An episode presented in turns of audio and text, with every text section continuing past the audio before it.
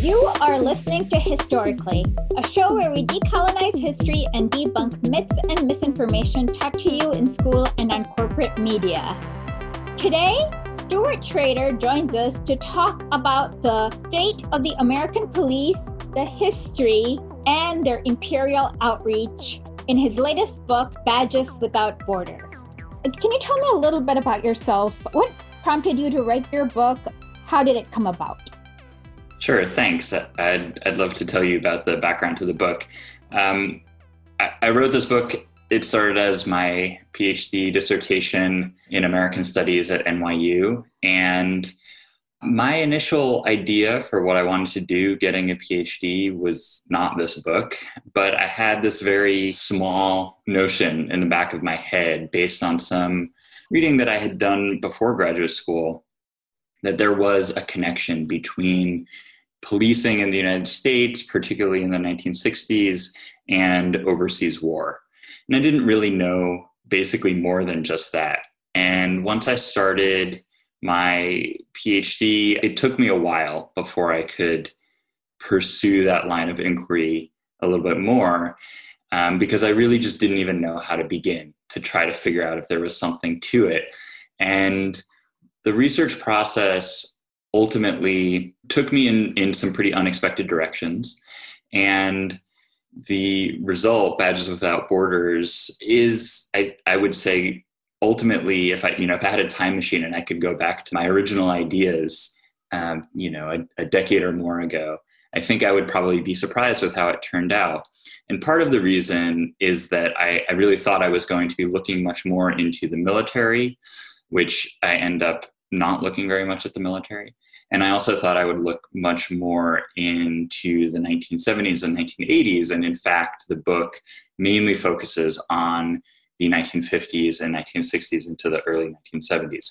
So that process of figuring out the kind of time period, figuring out the institutions that I would look at, obviously figuring out the archives that I would delve into for my research, and most importantly, figuring out the kind of theoretical and conceptual apparatus and vocabulary that I would use, that all took some time and ultimately unfolded in unexpected ways.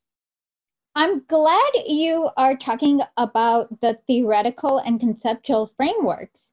One of the first things you bring up is the difference between an occupier and a police force. Do you want to mind breaking it down for the audience?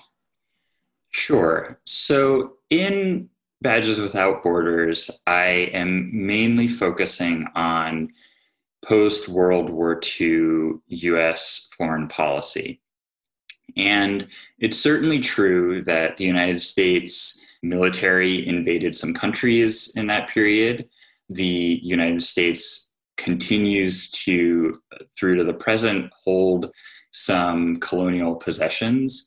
But in general, US foreign policy after World War II was not defined by colonialism. As, for example, Hawaii and Alaska ultimately become states, the Philippines, which had been a US colony for decades, ultimately um, becomes an independent nation after World War II. And the occupations that the United States enters into after World War II in Japan and Germany, those also ultimately um, come to an end relatively soon after World War II. So the United States finds new ways to exert global power without replicating the colonial occupation form that many of the European empires have been doing. And, and after World War II, some of those empires, of course, try to hold on to their colonial possessions. The United States plays somewhat ambiguous roles in some of that because I think that, on the one hand, um, there are many people in the, the foreign policy establishment who recognize that continuing to support uh, European colonialism overseas was potentially dicey because they sort of saw the writing on the wall that colonialism was probably not long for this world. At the same time, they didn't want to start new fights with allies right after the end of, of the war. Um, and they were also quite skeptical of the capacity for self government of the colonial powers, which that ideology built on long-standing racial ideologies that underpinned colonialism, racist ideologies that underpinned colonialism. So the United States is watching the colonial situation in Asia and Africa, and as national liberation movements and independence movements gain further strength in the, the period after World War II, it's watching quite warily. The book focuses mainly on what the United States did in countries after they became independent, after colonialism ended in them, and how the United States tries to gain influence in those countries and make sure that those countries, newly independent, don't end up becoming either communist or uh, otherwise allied politically with China or the Soviet Union, or also uh, Cuba. And of course, Latin America plays a, a, huge role in this, although Latin America's independence uh, era of, of independence movements comes a bit earlier in, in history.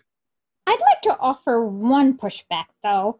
I would say instead of the end of colonialism, I would say end of formal colonialism because there were a lot of parallel institutions to replicate colonial behavior, like the CFA and the IMF, and on and on. But that's not important.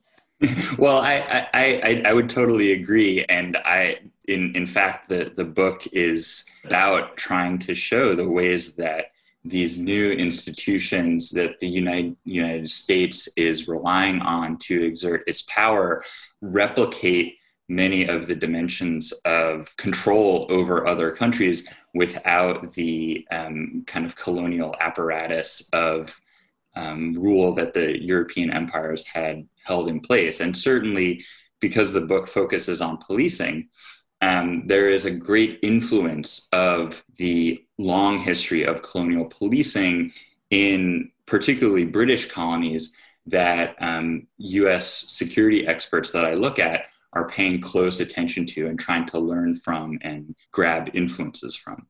So, you very early on, probably within the introduction or the first chapter, you mentioned the concept of counterinsurgency. Can you talk a bit more about that and how that plays into the whole idea of policing. Absolutely. So, the term itself, counterinsurgency, has its origins in the end of the 1950s, and the Kennedy administration, which comes into office at the beginning of the 1960s in, in early 1961, really starts using this term with great verve in its direction of, of US foreign policy. What they mean by counterinsurgency is basically two key points, I would argue. On the one hand, the idea is to prevent the possibility for political subversives from gaining an influence over the population and the population is meant in a general sense. And the other is to specifically uh, control, neutralize, and indeed kill the actual subversives who are thought to be disrupting or potentially overthrowing the constituted power, the government. So, on the one hand, counterinsurgency means inoculating the population against the appeals of subversives, of revolutionaries for support, and on the other hand, actively countering the possibility of subversives waging various forms of war from a, a kind of propaganda war all the way up to and including an active guerrilla war. So counterinsurgency in, implies, therefore, affording some forms of development assistance to uh, other countries and also building up the security capabilities of those governments. And so police end up being right at the center of these two processes. On the one hand, what I show in Badges Without Borders is that the United States gives support to police forces in more than 50 countries around the globe in the period from 1954 to 1974, approximately. That is basically modernizing and, and developmental type aid that the United States is is providing. Um, what does modernizing mean? yeah, that's what I was about to say. This this aid of, of that is meant to modernize the police forces. It takes three forms. It takes the form of training police so that they have better experience, um, better routines, better abilities to prevent crime and what goes along with crime in this sense, subversion. Um, so, training, technical assistance. Technical assistance means basically um, going to a country and helping it to set up the technologies that police would need, ranging from communications like radios to uh, laboratories to surveillance um, capabilities to filing systems to, to collect and, and, and easily access data about um, suspects. And then finally, the, the last portion is providing a whole wide range of material implements that police would need, ranging from you know automobiles and motorcycles to guns and batons to uh, again radios to tear gas, as I talk about in one chapter. So, all of those are meant to be ways to advance the ability and expand the ability of police to be effective.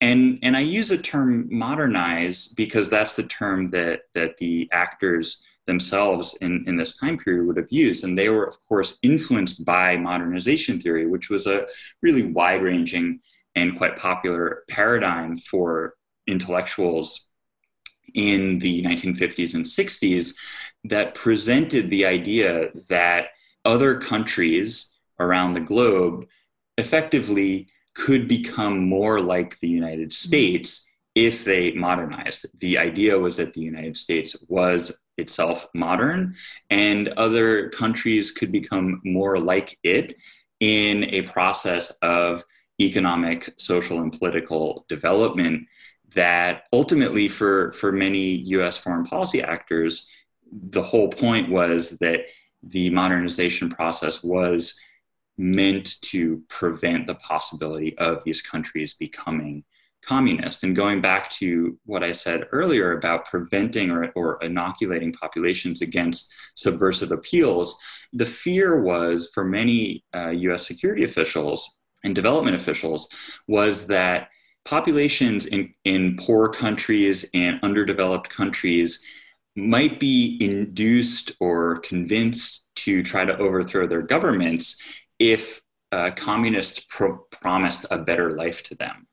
And the goal of development, the goal of modernization, was to prevent the, those appeals from being widely plausible and accepted while at the same time affording some you know minimal um, modicum of um, development and economic assistance and aid without really overthrowing the entire um, you know political system and hierarchy wow in the book you mentioned that indonesia was the first country that accepted us police assistance and of course, what followed was just Suharto and just the brutal crackdown of like over a million people. But was it because the leaders of those countries were also equally afraid of their population overthrowing them? Like, what was the, why did they allow it in the first place? Sure. Yeah. No, it's a really good question. I'll speak generally and then I'll, and then I'll speak about Indonesia generally, when the United States gave police assistance to other countries around the globe, this was based on a bilateral diplomatic agreement. The State Department, the you know the ambassador would speak to the people in the government of whatever country and say, um, you know, we think you might benefit from some police aid. You know, there it seems like there's a risk of communist insurgency breaking out. Um, what do you think? And they would say, you know, something like, yeah, we're we're willing to take that that police assistance. So let's let's sign an agreement. Now that makes it seem like this is two equal parties coming to an agreement where they share all the same goals. And that was almost never the case. Obviously, it's not an equal contract between two equals because the United States has preponderant amounts of power around the globe. And certainly in a lot of the countries that receive this assistance, not only does the United States already have relationships with their security apparatuses through its intelligence agencies and its and its uh, military, but you know, United States business interests are also uh, already active in many of these countries, and and lots of these countries are economically uh, underdeveloped, as I mentioned. So the idea that it's a, it's a, it's a you know totally equal and, and, consensual agreement, I think, is something we should be careful about. But nonetheless, it, it is it is a bilateral agreement between two governments, and um, the United States then. Usually, the way it would happen is after the initial uh, agreement, the United States would then go in through its Office of Public Safety. This is the agency that I, I look at in the book. The Office of Public Safety is the police assistance uh, arm of, of the US government in this period, the Office of Public Safety would send advisors to the, the country in question, and they would do an evaluation of the police forces. They would travel around the country and produce a, a relatively detailed study of what the police capabilities were and then what the potential threats to political stability were. And so that was basically an intelligence gathering activity and in the process, they would then come to some recommendations. They would say, well, you know, your your rural police force that is, um, you know, in in these provinces is ill-equipped and undertrained. Um, we recommend that it go through some new training and, and get new forms of, of, of, equipment, whether you know vehicles, guns, whatever. Um, your urban police force is okay, but it's it's uh, you know crime lab is, is woefully inadequate, so we recommend that you build up a new crime lab, um, and so on and so on and so on. And, and, in, and in some cases, these, these missions of uh, assistance were relatively short lived, and in some cases, they lasted for decades. And um, the United States would keep advisors in, in these countries, police advisors in these countries, for quite a long time, and they, they would end up having very close relations with the police leaders of the countries and, and both at national and subnational levels. Now, did these police leaders always want to listen to what US uh, advisors were telling them? No way. Oftentimes, what I found in the archives is that these um, police leaders really what they wanted was the the motorcycles, the guns, um, the the new radios, um, but they didn't really want to take the advice about how best to do their job that many of the the U.S. advisors were trying to give them. So so you have this this kind of continually recurring frustration on the part of the U.S., which is that hey, guess what? These other countries that we've signed bilateral agreements with, um, they're sovereign and their their officials are willful and they have the ability to kind of uh, disagree with us and even try to take advantage of us. Now, when you look at um, a country like Indonesia, yes, you're right that Indonesia and then also South Vietnam, these were the two countries where this police assistance effort first started. Although there were, that is uh, in in 1954, there were some prior efforts that were uh, more informal in a couple other places, and that that comes out of the World War II experience that I talk about in the book. But once the program becomes formalized in 1954, Indonesia and then South Vietnam are, are the first recipients. Now, Indonesia ultimately that program of police assistance there was was not very long lasting, whereas in comparison, the one in South Vietnam lasted basically for two decades, and it came to an end with the end of the U.S. role in South Vietnam, you know, during during the, the latter years of the war. The reason it comes to an end in Indonesia is in part because there's a, a, basically a disagreement between the US national security apparatus and Sukarno, who uh, ultimately end up not seeing eye to eye. And as you know, in the middle of the 1960s, there is a, a, a as you know, and as you mentioned, there is uh, a massive, massive amount of anti communist and anti Chinese violence in Indonesia. The United States plays an important role in this, and I would argue that the police assistance program in Indonesia, as in several other countries where there were massive levels of violence that in some places merits the term genocide, police assistance helps to again build up the capacities of surveillance and data collection about potential suspects suspected communists and those intelligence files really become crucial once the governments go on these basically killing sprees in terms of who should they target who knows whom who's connected to whom. All of that that type of, of intelligence it kind of gets its start out of the type of technical capacities that the police assistance program helps to introduce into these countries. Thanks for listening. To prevent Historically from registering as a municipal police force so that we can receive modernization funds, we're asking you to go to historically.substack.com and subscribe to get our newsletter and our podcast. Once again, that's historically.substack.com. Thank you. Um, let's change directions just a little bit. Sure. Um, y- you devote an entire chapter to this small um, police officer, not a small, the police officer is not small, but the Kansas City Police Department is small. His name is Byron Engle, but he has a very overreaching impact. Can you talk about that? And also why you chose him as an example? Like, what about him that stood out for you? Sure.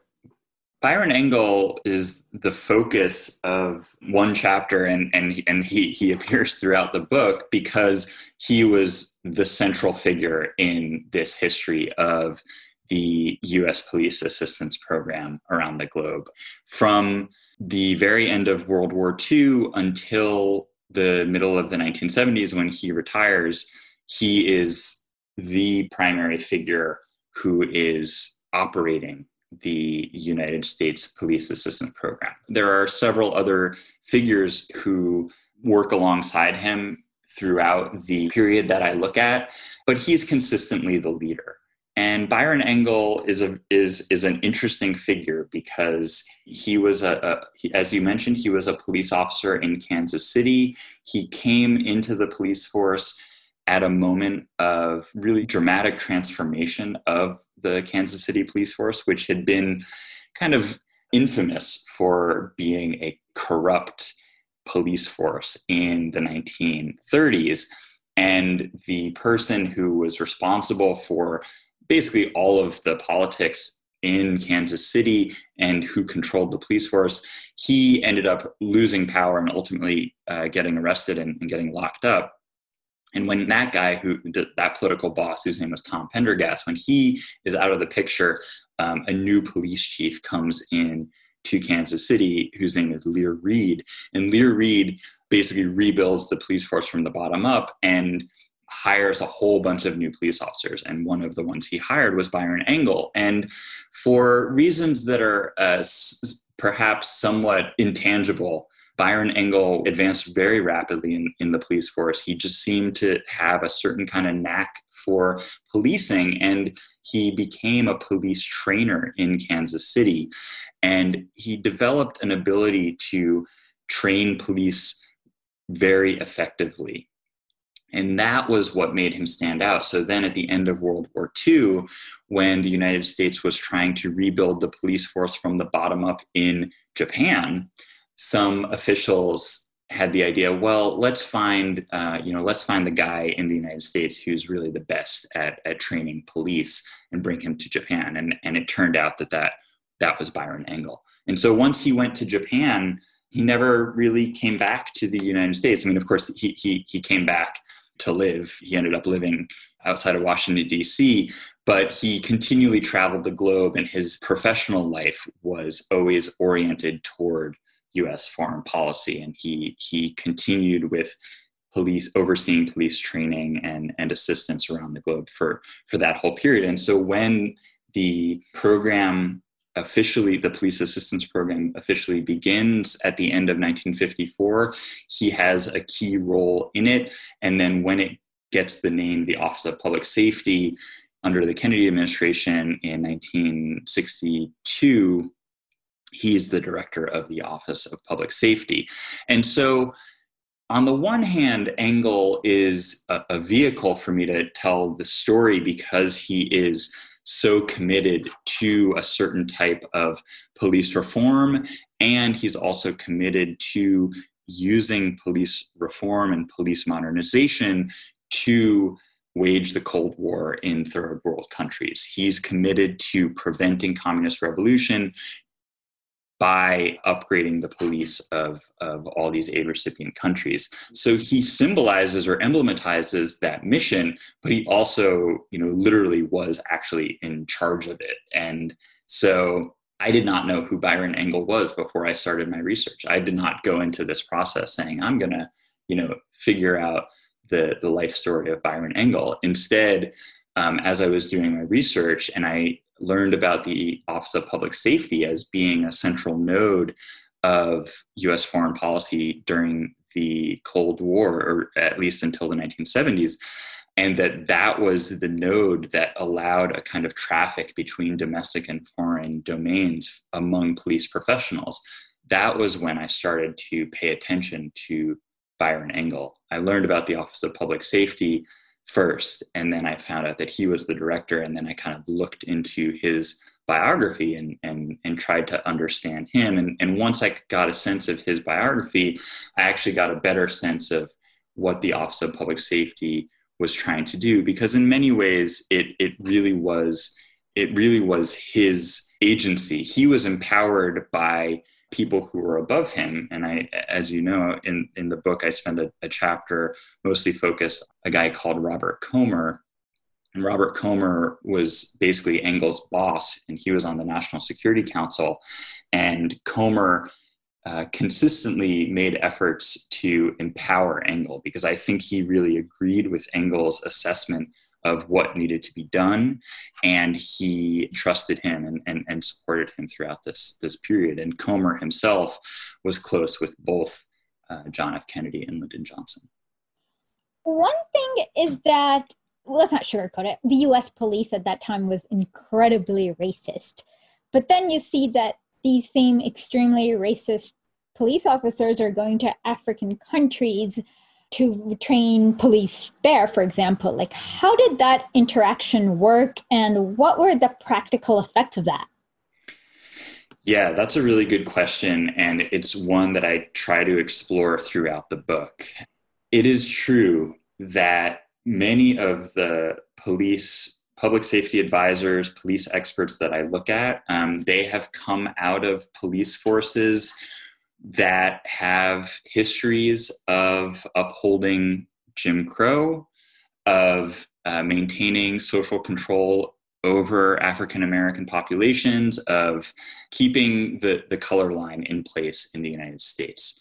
At the same time, these police who enroll in the public safety program who basically make the decision that they want to you know leave their hometown usa and join a new career overseas there are certainly a range of reasons why they do that that are personal. You know some might have just wanted to get away. They were they were bored. Um, some were some found uh, the appeal of a higher salary that became available when they went overseas but one you know requirement for them to go overseas was that they did have to have a certain level of expertise and proficiency. A number of them had experience even working in in colleges to teach courses to police who were who were taking higher education courses. So that's just to say that the police experts who become public safety advisors many of them are they, they hold command rank, so they're lieutenant or higher. They're not rank and file police uh, patrolling a beat and suddenly next thing you know they're they're in Liberia or Guatemala. Um, they have advanced to a, a, certain level of, of stature in, in their careers and they have exhibited a, a certain type of necessary expertise. So, what this means is that they tend to be reformers, they tend to believe in the power of transformation of police forces in order to make policing work more uh, smoothly. And I think that the kind of best way to understand this is that they are really worried about the legitimacy of police forces, both at home and overseas. And they recognize that police forces are often perceived as lacking legitimacy when they're engaged in forms of abuse, including racist abuse. So, what they want to find is a pathway to maintain political hierarchy and social control, and that includes racial hierarchy and social control of racial minority groups. But they want to find a way to do it in a manner that doesn't discredit police forces and doesn't make it seem like they are illegitimate. This is an almost impossible task because it's necessarily true that upholding racial hierarchy will make a police force illegitimate in the eyes of the group that is being oppressed or at you know is at the bottom end of, of that hierarchy. This is true overseas as much as it's true at home. But they do consistently argue that if police don't engage in wanton abuse, don't kill people in, you know, in broad daylight in public settings, um, particularly amid public protests, um, political protests, if they are careful about the language they use, all of these are tools for both reforming police but also trying to maintain the legitimacy of police. Now, when these advisors go to other countries, it is often the case in many of these countries that the people that they are working with, the police of other countries, are dark skinned. Now, they at home, they might not have been very accustomed to treating people with dark skin as their equal, right? Because in many police forces across the United States, it was quite rare for there to be uh, African American or Puerto Rican or Mexican American police commanders. There were some rank and file, and of course, in some places there were some commanders, but on the whole, they're relatively rare. And now you take these, these police advisors, put them overseas, and, and their counterparts who they're, whom they're dealing with on a daily basis are dark skinned. Did that lead to frictions, tensions? Absolutely, no question. Um, but I do think that these advisors tended to be what I would call racial liberals in general, which meant that they were careful, at, at the very least, they were careful about exhibiting openly racist viewpoints and they also tried to recast their ideas about racial difference in the language that we previously referred to of modernization and development. So, to the extent that they saw a kind of un, a strong distance between the United States and other countries, um, which could have been scripted in racial terms, in terms of, um, let me put it this way. To the extent that they thought in terms of hierarchy, they would have thought of that hierarchy as placing the United States at the top and other countries at the bottom, but those other countries could advance closer to the United States. And their liberal reformism and their efforts to upgrade those other countries were part of pushing those people up that pathway toward advancing to a likeness of the United States. Well, one thing in your book that you mention is how quickly that these police tactics that the US used overseas were brought back home to retrain American local police and against I guess what the US I don't know imagined or thought or believed were counterinsurgency forces or which is were mostly like black liberation movements. So do you want to talk more about that? Absolutely. Yeah. So, you know, we've we've mainly been talking thus far about the ways that the United States, um, you know, trained police from other countries. But what I found, and and in and what I write about in Badges Without Borders, and and really what is one of the main focal points of the book, is the way that these efforts overseas then reverberate back home. And what I've tried to lay out is, is that the, the ideas and technical approaches that the United States uses to upgrade police in other countries are mainstream within policing circles in the United States in the in the middle of the 20th century. They are not presenting totally new and revolutionary and, unheard of ideas about how to policing how to do policing when they go to other countries. In fact they're just using the kind of what we would call today perhaps best practices of policing within the united states. Now there are many police forces across the united states particularly in you know more rural areas or in uh, poorer more poor cities that uh, these police experts would have said they would have looked at them and they would have said hey you know what this city needs is just like what a city in brazil or nigeria needs for example. They are both underdeveloped right? So in the united states in this period there is an effort to upgrade the the technical capabilities of police across the United States and it mainly really gets a lot of resources devoted to it starting in the middle of the 1960s under the Johnson administration when the Johnson administration declares a quote unquote war on crime what that means is that they're going to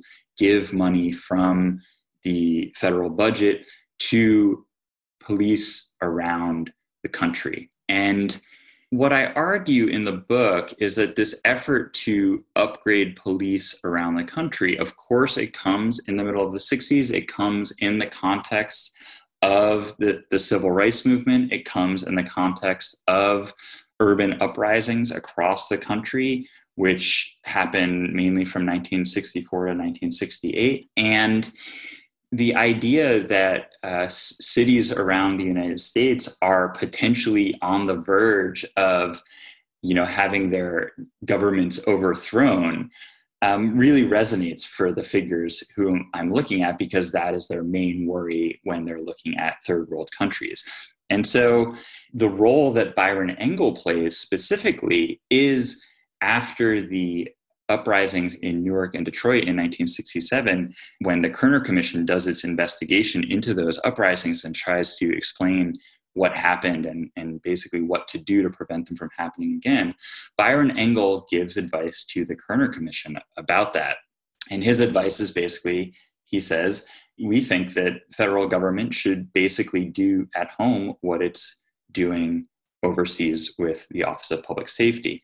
And so that is what happens. That's what the war on crime does. It takes uh, federal dollars and provides uh, training and technical assistance and other forms of support to police around the United States, just as the Office of Public, Sa- Office of Public Safety did around the globe. And specifically, in two of the chapters in the book, I look at two particular features of this. One is the adoption of so called tear gas, which Byron Engle is um, very much in favor of. The federal government enables cities and states across the country to acquire new tear gas technologies and to start using it in so called crowd control or riot control settings. And Byron Engle, his, his role in this is to say, hey, look, we use tear gas overseas when we when we uh, train other police forces around the globe, and we think that police forces in the United States should do the same. And the the kind of interesting wrinkle that I point out in this is that, of course, tear gas has already been used in the United States before this period, but in the 1960s, a new, much more potent and intense form of tear gas comes into use, which is which is a chemical called CS, and CS has been used widely by the United States overseas, not very not used at all in the United States until after um, Engle's uh, intervention to get it to be adopted. And so, starting in 1968, CS starts getting used really widely in crowd control situations, riot control situations in the United States. The other example that I look at is riot control training. Um, the United States creates a kind of national level riot control training program for uh, police, National Guard, and Army. Um, and many, many police from around the country get trained in, in various uh, methods of riot control. And this continues into the 1970s. Um, it's, it's under the auspices of the US Army, but basically the, the model for what this training should look like is, is derived in large part from the training that the Office of Public Safety provides to other countries around the globe. So I guess I'm trying to understand how our current police force, which seems kind of like last week. I was looking at a video where this guy was there without a mask and they just pulled him out of the bus. And I, somebody did a comparison with the police in Vietnam, where police in Vietnam just gave some guy in the bus without a mask a mask. And how did this kind of like violence first kind of mentality become so strongly imbued in our culture? yeah, I mean that is a that is a really good question and not an easy one to answer. Um, what I think is is really interesting about the figures that I look at in the book is that if they were to watch that video, I think their response would probably be to say, well, it's clear that these police need more training they need more standardized protocols for how to deal with situations that they encounter, like this one. And on top of that, probably the police budget needs to be increased because with an increased budget, there will be more officers, uh, more access to training, and more access to um, the, the various tools that they need.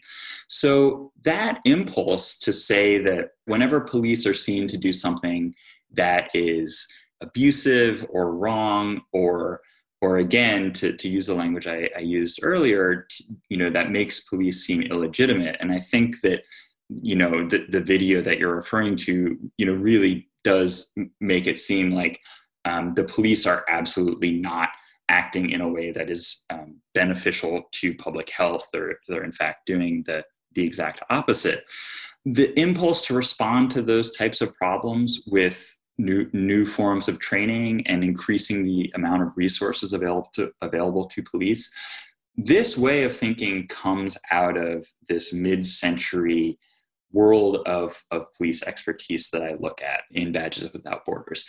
These figures that I that I look at, they are above all reformers, but they are absolutely committed to never weakening, but only ever strengthening police forces and PR problems. I mean, if, if, if, maybe maybe it seems a little bit ridiculous, but to to, to refer to what what you're referring to um, as a PR problem, which is I think how they would have basically seen it. PR problems are always opportunities for enhancing the resources and strength of police, not for dialing back the power of police, which I think is the response of of many people when they when they see a video like that the the, the response of many people is to say uh, this indicates that the police have too much power and they're engaging in activities that are actually harmful and so we should constrain police power but the police reformers that i'm looking at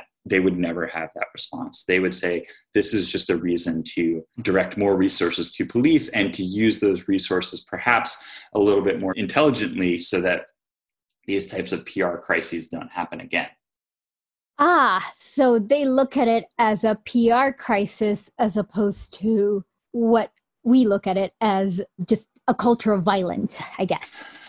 Yeah, I think that's I think that's right. I mean, I think that that you know police themselves under you know in in general understand their job as engaging in violence and coercion and they are very very reluctant ever to say that the, the use of violence or coercion is unwarranted. What they might say is that the way it appeared that violence and coercion was used um, could have been a little bit different, right? So that the kind of public perception could potentially be modified rather than the fundamental mission of engaging in forms of coercion, um, they're they're they are not going to to let that go. Yeah. So where do we go from here? Now that we kind, uh, um, I, I, recommend everyone. I, I'm going to put the link in the description for Stuart's book. But where do we go from here? Is there a hope of having the American police be I don't know, different, like it'd be better? Um, or is it something that we kind of need to build back up from the ground? Yeah, that's a good question. I, my inclination is to, you know, based on this historical research I've done, is to relinquish any hope because the what the history I think shows is that police have been engaged in this effort to reform and improve the profession for decades and decades and decades and decades. And nevertheless, what we see is that this has not prevented, you know, for example, just to return to, to what you mentioned, this has not prevented the types of, you know, utterly ridiculous situations like we are seeing right now, where people who are, you know, already at, at grave risk of, you know, contracting the uh, COVID 19 are being arrested and then being subjected to potentially arrest and then um, getting locked up in jail, where the likelihood that they will uh, contract COVID 19 gets increased because of course jails are incubators of uh, even even before there was a pandemic jails are incubators of contagious uh, illness. So you know we have decades and decades and decades of evidence suggesting that police reform does not eradicate these problems. So i think the response to that has to be we cannot expect police to uh, reform their way out of these perpetual, perpetually unjust situations. The alternative, in my view, is to constrain the reach of police. This means shrinking police budgets, shrinking uh, the size of police forces, um, and it means building up new types of institutions that will take on many of the social roles that police are oftentimes taking on.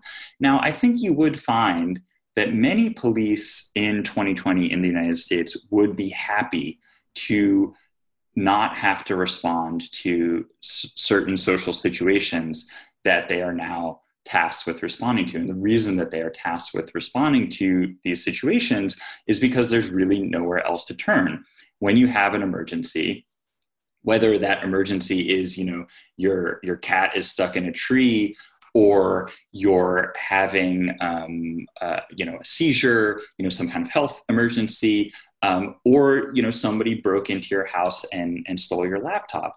You know you you call emergency services and the the first responder to use that term is the police right and I think that it's not quite clear to me that you know somebody armed with with a gun who is trained to, as we've talked about, use coercive force as as the central part of their profession. Is that the right person to respond to all of these different types of situations? I, I think that many police would probably argue that they are not always the right person to respond or, or the right profession to respond. But the way that American society is organized at present is, is such that there are very few um, state capacities to respond to these situations other than other than the police and so that needs to change and so i think that we need to imagine on the one hand both shrinking the, the power and, and reach of police, and on the other hand, creating new types of institutions that have different missions, different training, different expertise to um, be able to address uh, social situations that we have. And, and at the same time, I think also necessarily going along with that is a, a more fundamental reconfiguring of American society um, so that it is not defined by uh, extreme and radical levels of um, economic, social, and racial inequality. Well, thank you so much for this interview. What's next for you? Are you involved in any future follow up projects or uh, another book, or what's next for you? yeah, thanks for asking that. Um, I, I'm I'm continuing to work on policing in my my research, and you know, Badges Without Borders as I mentioned, ends around 1975. And I, I, think that the period from 1975 to, say, 2020 is a, a, a relatively different period in, in the history of policing in the United States. And I'm in my next book, I think that I will probably try to understand this next period and, and delve into it. And my my kind of guiding intuition is to try to explain the increasing political strength and political organization and cohesion of police to influence politics in the United States at both municipal and national levels. And you can just kind of look at very recent history to kind of see the impetus for this because, of course, as we know, Donald Trump gained a lot of support from uh, police, including sheriffs and, and other types of, of police organizations. How is it that we got in the United States to a point at which police uh, professional organizations thought it was okay to support a presidential candidate and to engage in, in partisan politics in that way? In the 1960s, which which I uh, you know know the history better because of the research I did for Badges Without Borders, it would basically have been anathema for a professional organization of police in that period to avowedly support the election of one candidate or another. Now, that's not to say that police officers themselves didn't have political preferences. Of course, they did. But organizations were generally quite cautious about seeming like they should you know make a political endorsement you know fast forward to to the present and now it's quite clear that police unions and professional organizations are really engaging in a very kind of um, visceral and and and sometimes ugly form of, of partisan politics. So I want to explain that transformation and understand what happened along the way from the, the 70s to the present to enable that shift where police engage in politics. And, and my hypothesis is that um, they really saw something to gain for themselves. Um, they could direct resources and, and, and attention to police could direct those resources and attention to themselves by engaging in, in politics in that way. Okay, thank you so much. Um, how would people find you on social media? I'm I'm quite easy to find. Uh, I'm on Twitter at s t s c h r a d e r one, um, and I'm also easy to find online. I have a, a, website with a lot of information about Badges Without Borders, which is stuartschrader.com, and I'm very eager to hear from anybody who uh, picks up Badges Without Borders, and you know I'd love to know what people think. Well, thank you so much. For me, it was very both enraging because it took everything I had not to like anger tweet every paragraph I read, and also enlightening. Um, well, thanks so much. I really appreciate that, and you know, feel free to anger tweet as as as much as necessary. I want people to read the book, so I don't want to be good idea. Good idea. Um, but uh, yeah, and please do come back again whenever you finish your next book or your research. And it was a pleasure interviewing you. Great. Thank you very much for this interview. Have a great day. Okay, you too. Music for this show is done by Wrecktech. You can find him on SoundCloud and on Spotify. W R E C K T E C H. And thank you for listening to our show.